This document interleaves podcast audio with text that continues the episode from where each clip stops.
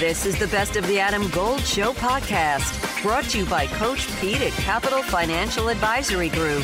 Visit us at capitalfinancialusa.com. All right, speaking of scrappy, when I think scrappy, I don't know. Brian Murphy, WRAL sports investigative reporter, joins us on the Adam Gold Show. You a baseball fan?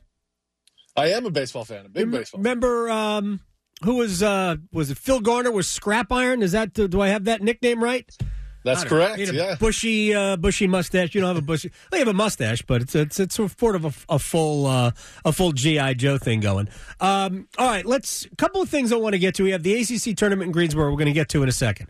Uh, but I know you have been commenting on this, and I have been amused by. I guess it was last week's Florida State meeting with the AD in front of the board of trustees. Uh, and Florida State, oh, what's uh, can we get out of the, the of the league? The and that has triggered another wave of well, the ACC is going to disintegrate. Uh, how overblown is that? Well, I, every time I think it's overblown, then I get a sense of like, oh man, there's another story about it. Oh, this is Right. You know, it's gonna. Well, those are popular So- stories. So Right. Um, I mean, I think, and, and we talked, I, I know you've talked about it. I mean, I think the ACC is safe until 2030, 2033, Yeah. you know, uh, until people start to really look at that grant of rights. Um, but the thing I can't get over is, is how the, up until six months ago, the Big 12 was going to collapse. The Big 12 was the league that was going to die. Now, all of a sudden, people are saying Clemson and Florida State should join the Big 12. And, and I just scratch my head like, wait a second. Four months ago, that league was dead and- they just took in UCF. You think Florida State is scrambling to get in a league with UCF? Pr- probably not. Um, here's the thing: why would they leave for less money? The ACC uh, d- disperses more revenue than the Big Twelve. right, right. Less money, um, and, and and a league that's backed by ESPN. If if you're going to be anywhere right now, you probably want to have the backing of either ESPN or Fox.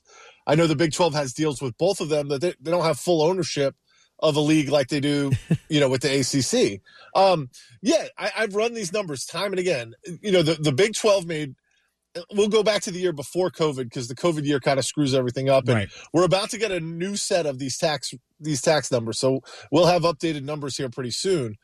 But if you go back, you know, the, the Big Ten was distributing about about thirty five million dollars, and the, right at where the ACC was distributing. The difference is the ACC number is going up; it's climbing every Right. year. They just got the agreement with Comcast, um, you know, fully implemented. I think that's going to show up on, on next year's revenue. Um, it's hard to it's hard to do apples to oranges or apples to apples because you know the Big Twelve up until now didn't include their third tier rights in a lot of that stuff. Um, you know, Texas was able to go sell that stuff. Oklahoma Mhm. was able to go sell that on their own you know the number that the big 12 is touting is this 31.7 million. That's what we're going to get moving forward. The acc is at 27 million right now and by the time that deal kicks in is going to be higher than that. Right. now the problem is the big 10 is getting 75 million from their television contract moving forward and, and that's why florida state is complaining Right. Big, the Big Ten, I think the number is going to be higher than that ultimately with the Big Ten because the network's going to kick in a lot more money.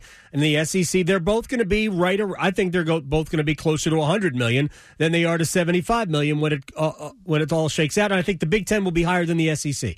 Um, and I, what I fail to understand is we have done okay at let's just say 30. We've done okay with 30. I understand these other neighborhoods are now uh, they're building bigger bigger walls with better gates and bigger pools. I get it, but I just don't- I how can we not continue to be okay at forty where they're probably headed? I I- I'm I'm at a loss for that. I realize that the whole thing is a uh, is a race, but uh, I'm just curious. Do you can you find other revenue streams for uh, for the league? Are there is, are there fourth tier rights? What do we do? Do we create a reality show? Well, this this is what Jim Phillips is being paid. Exactly what Jim Phillips is being paid to Right. do. I do think it's interesting. The Big Twelve commissioner and the Big Twelve is having a, a monster basketball season, and, and that's Yeah. a good basketball league, and is going to be a good basketball league even when Texas and Oklahoma leave. Has talked about debundling the basketball rights from the football rights and selling them separately.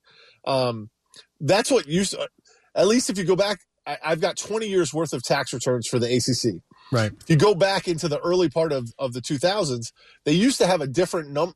You know, they would they would report a number for their basketball rights and a number for their football rights. Right. Uh, over time, that just got en- encapsulated in one television rights number. Um, you know, we usually hear 80 20, right? 80% of your, Yeah. your media rights is basketball, is football, and 20% is basketball. If you decoupled them and sold them separately and you were able to sell two Duke Carolina games plus the conference tournament, could, could you get more overall if you sold football and basketball separately? That's something I think the Big 12 is going to try. I don't know if the ACC can do that, obviously, since all their rights are tied up, you know, through 2036. Uh, Yeah, and it's all tied up to ESPN, so uh, they they own everything, and they're probably very happy with the split. I mean, I mean, honestly, it, it's probably closer to 70-30 if you think about it for football and basketball for the ACC. Uh, speaking of basketball, we're in Greensboro. Um, I don't. We do not have a plan to come back to Greensboro. Uh, I'm sure they will. I'm I'm positive this league is never going to forget Greensboro, North Carolina. I've always said that this should be just a special occasion place. Uh, but your thoughts on you know one more year in Greensboro? Well, they have 15 million reasons to come back to Greensboro, at least twice in the next decade, because uh, the state of North Carolina gave them 15 million dollars as part of that, as to, to keep their headquarters in the state. As part of that, they've got to play four of the next 10 uh, ACC basketball tournaments in North Carolina, and two of those have to be in Greensboro. Okay, there you go. So I, I mean, I th- that's probably reasonable, right? Four out of the next 10 in North Carolina, with two of them in Greensboro, maybe four of them in Greensboro. Nah, it'll be two in Charlotte. Yeah, I assume they'll, be they'll two in Charlotte. I- you know, I've thought about this question a lot. Like, is there a place you can go and make the tournament special? Is there a place you can go outside of Greensboro to make it more special? You know, I attended the 2016 event in in Washington D.C. and that was a big deal.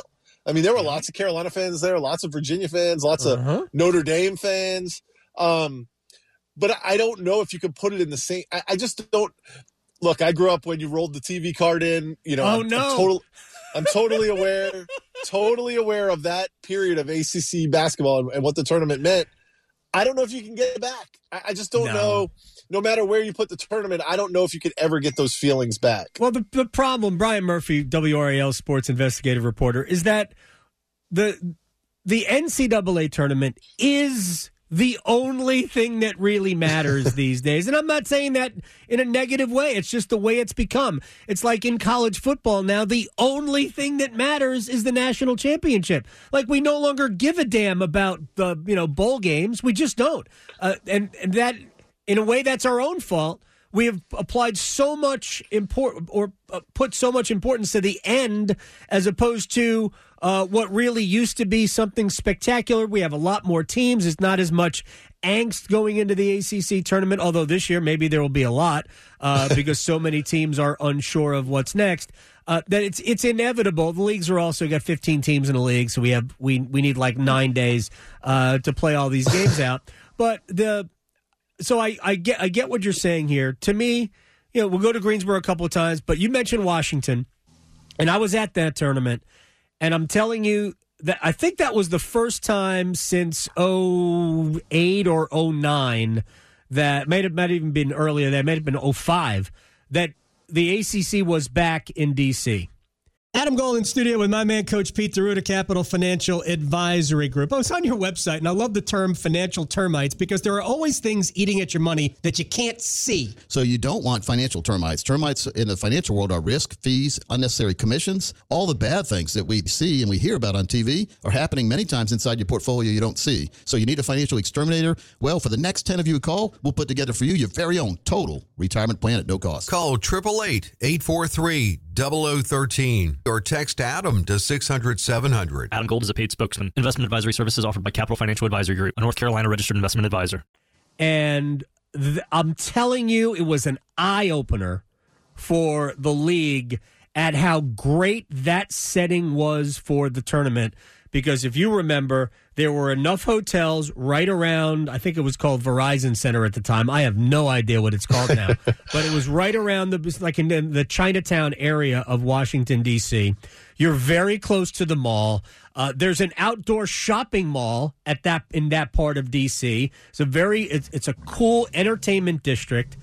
They, they, they, it's like they stumbled into it, and I think there were so many eyes open to how good that city was. If they just went back and forth between Charlotte and D.C. for, and then took offshoots here and there every once in a while, I think that would be perfect. And we're not going to New York. We should, we shouldn't go to Brooklyn. Brooklyn's, Brooklyn's not even in New York City. Yeah, two, two things. One, I think that ring culture that you're talking about is affected all sports, not just college sports. Right. We, we don't care if the Dodgers win 106 games. Did, did you win the pennant? Right. That's all that matters. Um, and I think Washington is great in, in part because there's a lot of Virginia fans. There's a lot of Notre Dame fans. There's a lot of Duke people up there. There's a lot of UNC people. Yeah. There's a lot of, of people from the northern schools. Um, you get a diversity of interest. It doesn't, you know, when it's in Greensboro, the Big Four is going to have to carry it attendance wise. And if Carolina's having a down year or they get booted out of the tournament early, um, that really hurts attendance. Yeah. Uh, there's seven or eight schools that can carry attendance if you put it in if you put it in Washington D.C. No question about it. And here's the you've left out the best part, but I'm glad you did, so I get to say it. it's a thumb in the eye of Maryland for leaving the league, who bitched for years. That we never get to. But, but, but, yeah.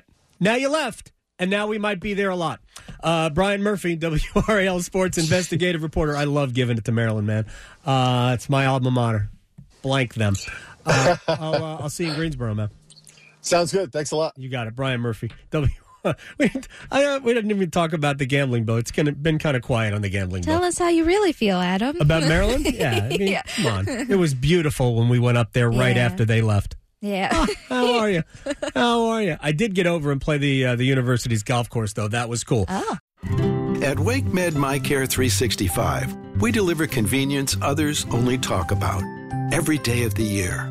Primary care and urgent care under one roof. Multiple locations, virtual visits, walk in or schedule an appointment online. From annual physicals and routine care to sinus infection, strep, or the flu, we couldn't be more convenient. Learn more about our kind of care and our kind of convenience at wakemed.org.